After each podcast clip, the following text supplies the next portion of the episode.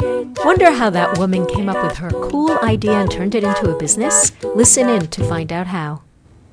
Welcome to Women Inspired. I'm your host, Linda Ugelow, and on this show, I interview artists, healers, changemakers, and entrepreneurs about what fires them up, how they put their dreams into ac- action, and how you can learn from their expertise. And perhaps you have, you know, wonder what do I do when uh, you know, if I start off with something and it fails and it doesn't work out. Well, today I have the founder of Mindful Marketing and a serial entrepreneur who's going to help us navigate through all of that.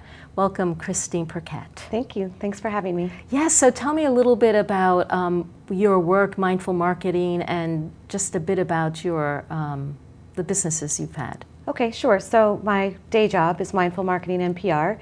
Uh, this is our 21st year and we work with global organizations, mostly in technology, but also healthcare, higher education, um, transportation, and some consumer. And we help them to market, brand, amplify, and create content for their marketing programs.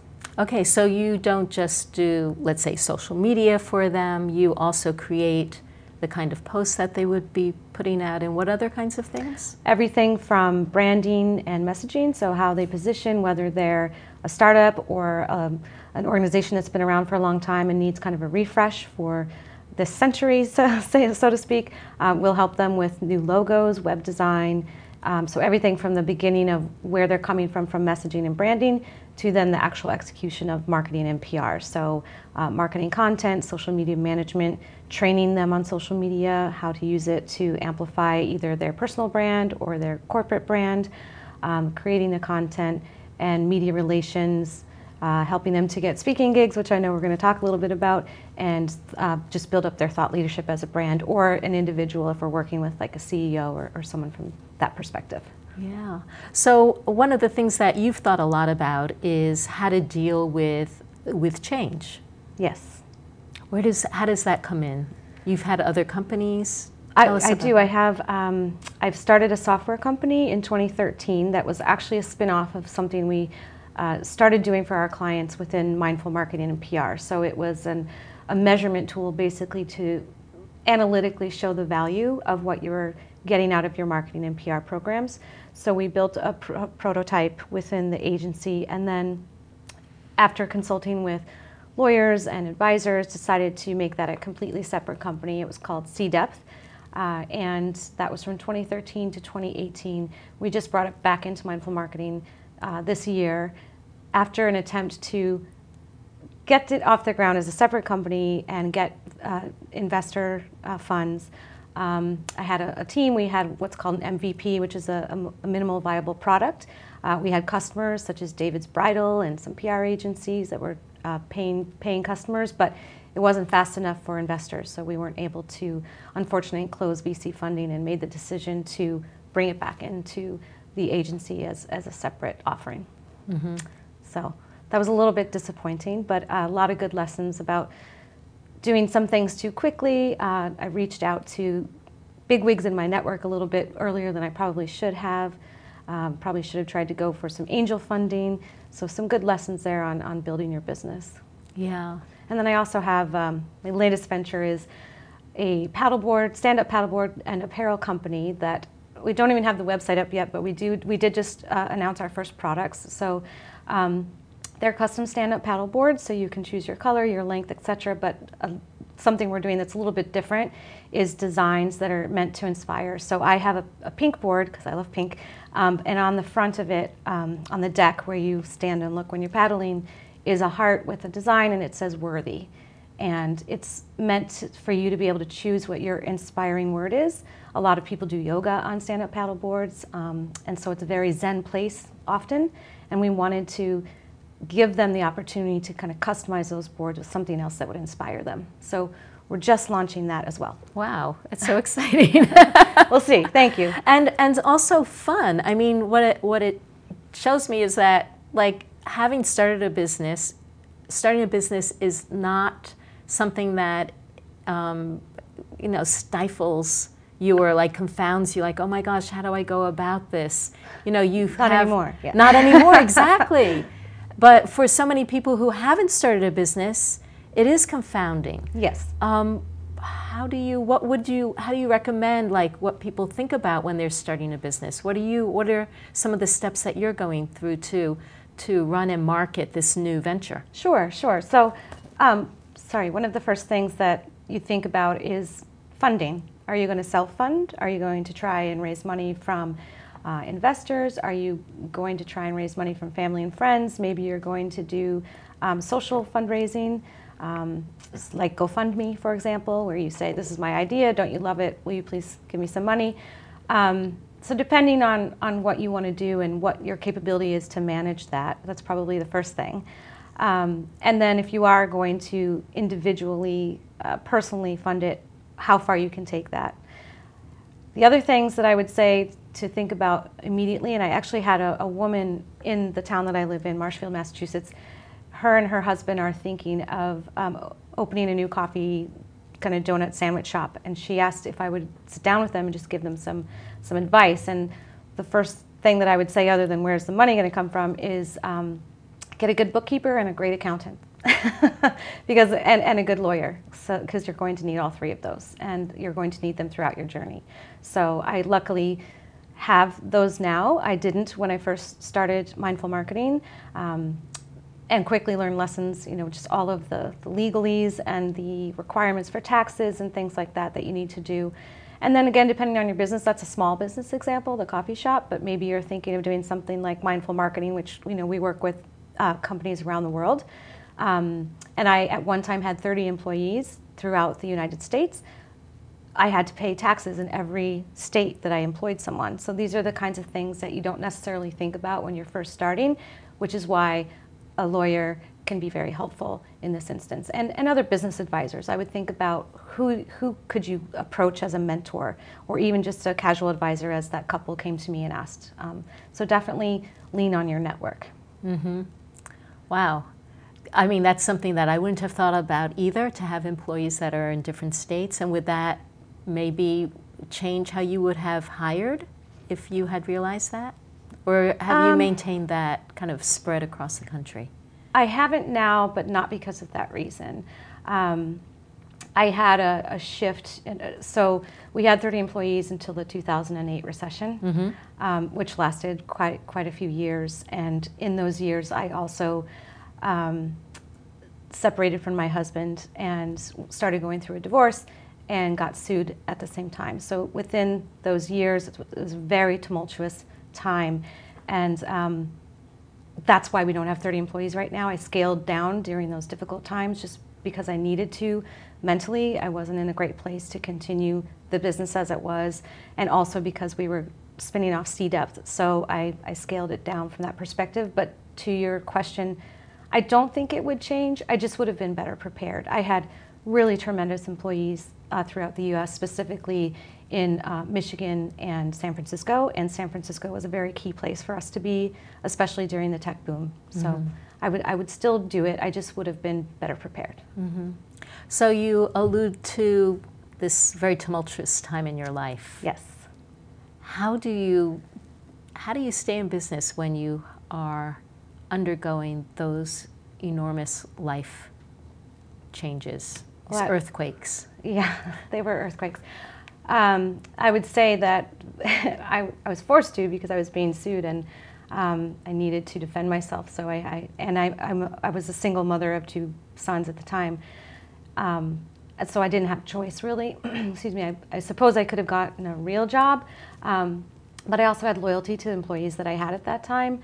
Although I did scale back and, and let several go, many of them are still good friends of mine, and we had you know heart-to-heart conversations about where the business was at, where the economy was at, and where I was at, and how I would do anything to help them get a better position at the time because I just didn't have what they needed at the time. And some of them had been with me for a decade. Um, so it was very, very painful. Uh, like I said, several of them are still good friends, and it's, it's definitely worked out, but it, it was a very challenging time in terms of making really tough decisions. So how how did you navigate that? Um, I think mostly leaning on a good network, uh, everything from professional network to personal network. So professionally, knowing that you could scale down and it's not the end. Um, talking about how to position it publicly, um, making sure that people, that clients were okay and didn't think that this was like the business closing. So we're, like I said, entering our 21st year, and that obviously didn't happen. It's it's been very good. We, we've come back stronger. We actually rebranded in October, changed the name, changed the logo, celebrated our 20th anniversary. So it came back to, to a good place um, for that shift and that pivot, but leaning on Business Network to know that it would be okay, and then leaning on a you know personal network that's there for you no matter what happens. Mm-hmm. I don't. I, am a very. I'm, I'm, ironically an introverted person. Uh, I, I need quiet. I need alone time. I don't have a big network of friends. I have a handful, but the handful would do anything for me, and yeah. I can rely on them. Yeah. And you need those people in your life. So whether you're a big extrovert and you have 20 friends that you rely on, or you're like me and more introverted and you have five, as long as you have those people in your life and and you take advantage of sharing with them what's happening mm-hmm. and not pretending that everything's okay. I think that's something that's difficult, particularly for women. Um, you know, we can be very competitive. We always want to look like things are perfect, especially now with social media. Everybody presents their most perfect life, and it can be intimidating. It can be difficult to feel like you're not keeping up, and so you have to keep it real with with those real friendships too. Yeah, I I, I really like what you said about positioning to your clients that that and and kind of thinking internally of yourself that it's not the end of the world because that that has to be accommodated for. There are going to be times whether there are mistakes that you made right. or there are external forces that force you to um, that's going to impact your business in sometimes a negative way. Right. How do you? What would you? What mindset or what thinking process would you recommend for people who are having to face that reality to adopt? I would say the mindset is to trust yourself. And I say that a lot. You'll hear me when I do uh, speeches, I talk about trusting your gut. It is a lesson that I have been taught over and over and over again in this career journey. Um, it's part of the reason why I was sued. I didn't trust my gut and let go of someone when I should have. I let other people talk me out of it, and it came back uh, in a negative way. Luckily, it all ended up okay. I, I won twice that decision from a, a, judge and then a jury. So it ended up being okay. Um, but when you're in it, it most definitely doesn't feel okay. And the reason I got there is because I didn't trust my gut. And that's happened several times. I've had clients that paid a lot of money but treated us very poorly, treated my team poorly. And some people would think I was crazy for letting go a, a client uh, for that reason, but I did. The, the largest paying client we ever had I actually ended the relationship with them out of principles, and I had to trust that I was doing the right thing because that's who I am. That principles, those principles mattered to me, and that we would recover and be okay, and we were, and it was fine. And most of the team was very grateful for that. Some of them were like, that's crazy. but you know, I, I think that's really wise because if someone is negatively creating negative energy for you, that's going to impact your ability to serve your other clients. Correct. Yeah. And so you owe it to the clients who are, you know, appreciative and are your, you know, your favorite clients. And to my employees. And to your so employees. If I have unhappy employees, they're not going to do a good job, to your point, right. for the clients. Um, so it, it, was a difficult decision, but I would do it again. It was the right one, mm-hmm. and I'm actually I'm very proud of that decision because mm-hmm. I did it for the right reasons that mattered to me, which come back to trusting what matters to me and, and trusting my gut mm-hmm. to uphold that. And you also spoke about like how do I position this or message this for let's say the public face. How do you do that so that it doesn't seem like you know how do you like you knew, you knew in your gut that this was the best thing, but how do you let your your clients and your your followers or your audience know that? So particularly in that situation in regards to letting go of the larger client, we didn't really have to message that in any way. Mm-hmm. only to the client that we were letting go. And I was very frank of the reasons. They also had a very uh, revolving door. So we're typically managed by VPs of marketing or chief marketing officers. And I think this woman was like the third in as many months. So that was another reason that is a good business reason. Um, so we didn't really have to message that outside of the conversation with them. But when it came to um, starting sea depth on the side and making sure that my clients didn't think I was too distracted and how is my time going to be divided and those sorts of things, luckily it was related to what we do.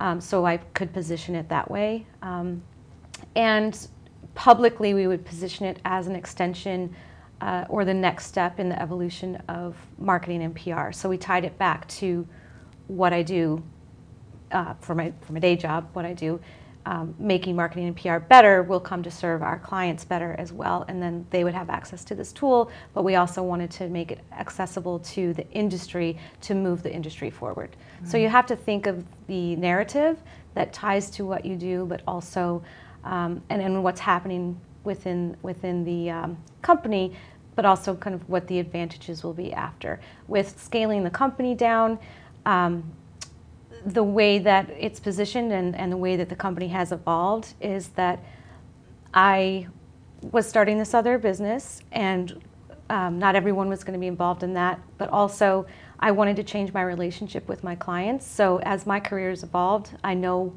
more, as we all do as we get older and hopefully wiser, what I want to do and what I don't want to do and I knew that I wanted more involved relationships with clients in a more strategic role. So scaling down mindful marketing has allowed me to personally work with a smaller set of clients in a more strategic role. So uh, again, you have to think about how you can message uh, the narrative and what's happening and what the benefit can be. And the benefit for my clients has been I'm now kind of um, in the role of uh, an interim chief marketing officer very often. Um, I'll come in and they'll get more of my time as a senior executive versus when we were a larger agency, they not all of them worked with me at all. Um, so it was just a, kind of a change and shift in the business model, mm-hmm. and that's mm-hmm. how we messaged it. That was mm-hmm. a very mm-hmm. long answer. Sorry. Mm-hmm. yeah, so it's kind of more high touch. Yes. That you're more engaged in, in the business so that they get more of you and you can oversee the whole, the larger strategy. So what right. they're doing is more targeted and presumably more effective. And it's um, we also added on consulting, so I'll come in and work with the chief marketing officer to build up their team. Mm-hmm. Um, I've had chief marketing officers; it's the first time they've been a CMO, and they really don't know all the different facets of the marketing function. Um, and so they have asked me to come in and help them build the team and hire the right people and identify what those roles should be, and then train the team for them, and, and then they go on their merry way. So it's kind of almost more project oriented now than ongoing retainers all the time. We still do do that, and I do still have a small team that we work together on the full marketing function, but it's allowed me to do some of these more strategic consulting roles as well, which right. I really enjoy. So, what, what uh, I know uh, we're going a little there are lots of different ways we can go here, yeah. but I'm very curious. Like when you go into a marketing um, department, what is it that you find that they're mostly missing or not understanding or seeing? Mostly analytics, um, not really taking a look at what's working and what isn't, and not being fully aware of how to make a pivot if they need to. So I have some really great partners that I've pulled in now as an extension of our team as well. Uh, another way to kind of expand the business into more of the marketing side than just the PR side that we started as uh, so we'll take a look at your digital advertising, for example. And a lot of folks just go and put an ad on LinkedIn or on Facebook. It says promote this now, or even Instagram. It takes two seconds to promote one of your posts. But if you're not looking at how it's functioning and who it's attracting, or thinking about that beforehand, uh, it, it's just going to be a waste of your money and it's not going to be effective for growing your business. So uh, that's a lot of what we do um, from that perspective. Mm-hmm. And show them how to be more strategic or more analytical about what's working when they put out something. yep. That and helping them to navigate the myriad of marketing tools that are available now. There are a lot of great tools, even on the analytics side, uh, but a lot of great tools that can allow basically anyone to execute marketing functions.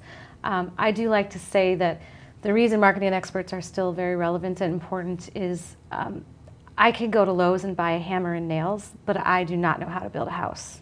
I have the tools, but that's not my expertise. And because of social media, a lot of people think they can do marketing themselves. Um, and some of them can, but just because I have a telephone doesn't mean I'm a good communicator. So I, I think that helping them to understand that and also the tools that they can use and why and how is also important. And we get asked that a lot too.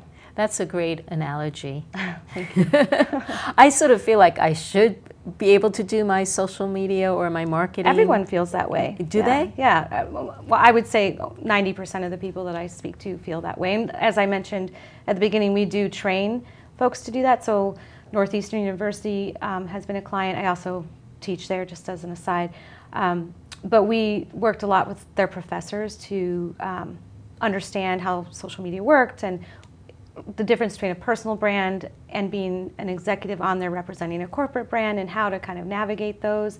Um, we started on Twitter in 2007 before most businesses were on there, so we've really been able to uh, travel that journey with our clients and help navigate. Um, I do remember one client in 2007, we said, Twitter is going to matter to businesses. You need to do this. And they thought we were crazy. We even brought in an outside expert. I don't know if you know him, but Chris Brogan. He's a, um, a very big marketing expert in the Boston area. He's a New York Times bestseller. Uh, he was uh, uh, training at the time when we brought him in and said, but you have to listen to him if you're not going to listen to us. And they still didn't believe it. And uh, um, the evolution of how they then, a couple years later, had us training every, every one of their executives on how to use social media uh, was interesting and fun. And it's part of why I love my work. I love to see that evolution. Mm. Yeah, so what, what are some of the best things that you like about the work that you do now? Um, so, as an agency, I get to work with a lot of different people, a lot of different companies in a lot of different areas. My clients right now, most of them are headquartered in Europe and have um, entities here or they're trying to enter the US market. So I get to do a lot of helping them to understand the nuances and the differences between the European market and the US market and how people communicate and what they expect. So it's really the people that's um, most interesting, but also the technologies that I get to learn about and I'm always learning something new, and I get to learn about things before the general public, which is always fun.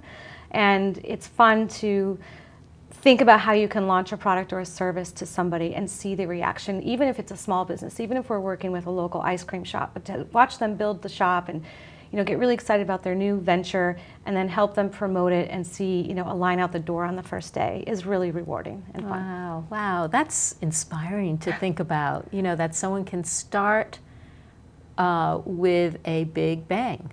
Yes. Like that. Yeah. And that it's possible if you do the right planning, you have the right people around you, and you engage someone like yourself or an organization, a business like yourself to help them create yeah. that because and sometimes it's doable. you don't need that at the beginning, you mm-hmm. know, and then you can your your team or yourself, depending, can go execute it. But mm-hmm.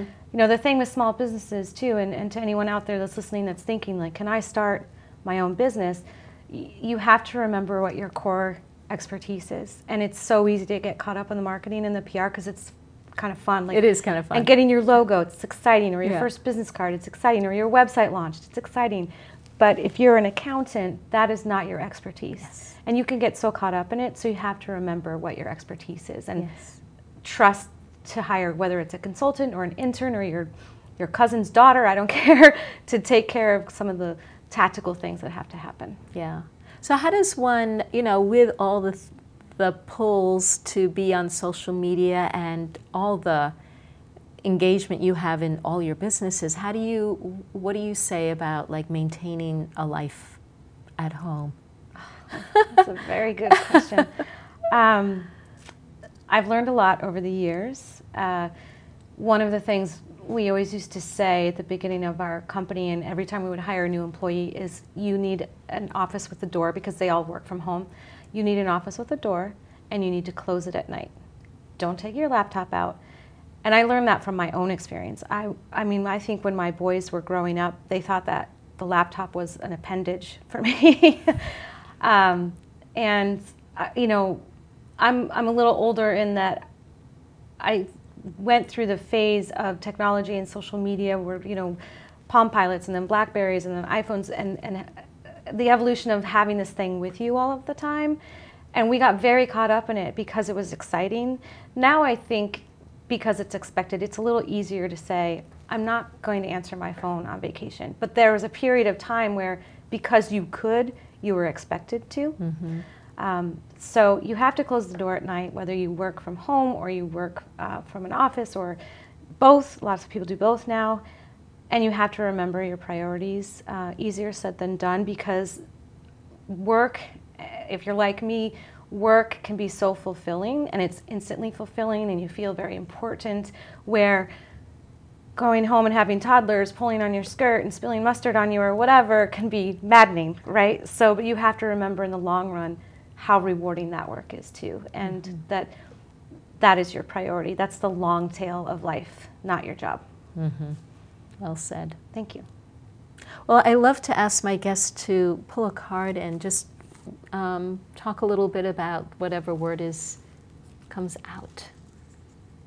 Okay, celebration. Mm. so that's a good one. Uh, I know we talked a little bit about the challenges of starting a business, or um, I know I, we've talked off camera a little bit about being a woman in business and some of those challenges that are unique to women. I think that this in particular makes me think about women or about um, new entrepreneurs and celebrating each milestone. If you do that, the journey is going to be much more pleasant rather than only waiting for the big milestone of, I don't know, 50,000 visitors on your first hour or, or something like that. You, you need to remember, especially as a leader, if you're starting your own business, to celebrate with your team, to celebrate the things that they do well along the way. Um, that's what it makes me think of. Mm-hmm. And maybe with the kids too. Well, yes, so it's funny you say that at home, and I, I can't take credit for this. I think I saw it on Pinterest or something. Um, we have a jar, a mason jar, and for this year, starting in January, every time something good happens to anyone in the family or you know we have a milestone celebrated, we write it down, we write the month that it happened and we're putting it in the jar. And then New Year's Eve, we'll pull that out and we'll just remind each other about how the year went and all the great things that happened because it's so easy to focus on the negative things. I mean, that's a proven psychological fact that we focus on the negative things more than we focus on the positive things. So that's one thing we're doing. And another thing, small thing that I try to do to help put more positivity out there in this world, especially in your social media feed, is uh, I do a hashtag called Share the Good on Facebook specifically, and I just try to share inspiring posts because there's so many negative posts and there's so so much hate and divide out there right now, and I want my feed to be positive. um, I still see some of those negative things, especially you know if you follow any sort of um, you know, uh, newscast, but um, see, doing more of those begets you more of those. And I think it's important for us to remember the positive things too. And so those are both great ideas. I love the jar. I love share the good. Thank you so much. How would people get a hold of you if they wanted to reach out? Uh, so Facebook, it's Christine Perkett. Um, it's P-E-R-K-E-T-T. Uh, definitely can reach me there. Or Twitter, I'm pretty active. It's at Mrs. P, but it's M-I-S-S-U-S P as in Perkett. Mm-hmm. Wonderful. And Thanks. then from there, they, everything links. So. Everything links. yes. I know. We're in a linked up world. Yep, we certainly are. Thanks so much for being on. This was a great talking to you. Thank you. This is a great pleasure of mine. Thank you. Thanks so much for joining us. I hope you found this episode as inspiring as I did. And if you are putting yourself out there, particularly in speaking, I have something that can help you feel more joy as you do it, which is a guided visualization for speaking confidence. And you can pick that up on my website at lindaugelow.com forward slash speaking confidence. And I hope you join us on the next episode of Women Inspired. Thank you for listening to Women Inspired. The show is recorded live in the studios of Bedford TV in Massachusetts. Music courtesy of Sheikh Gamin. If you like this episode, please leave a review or comment.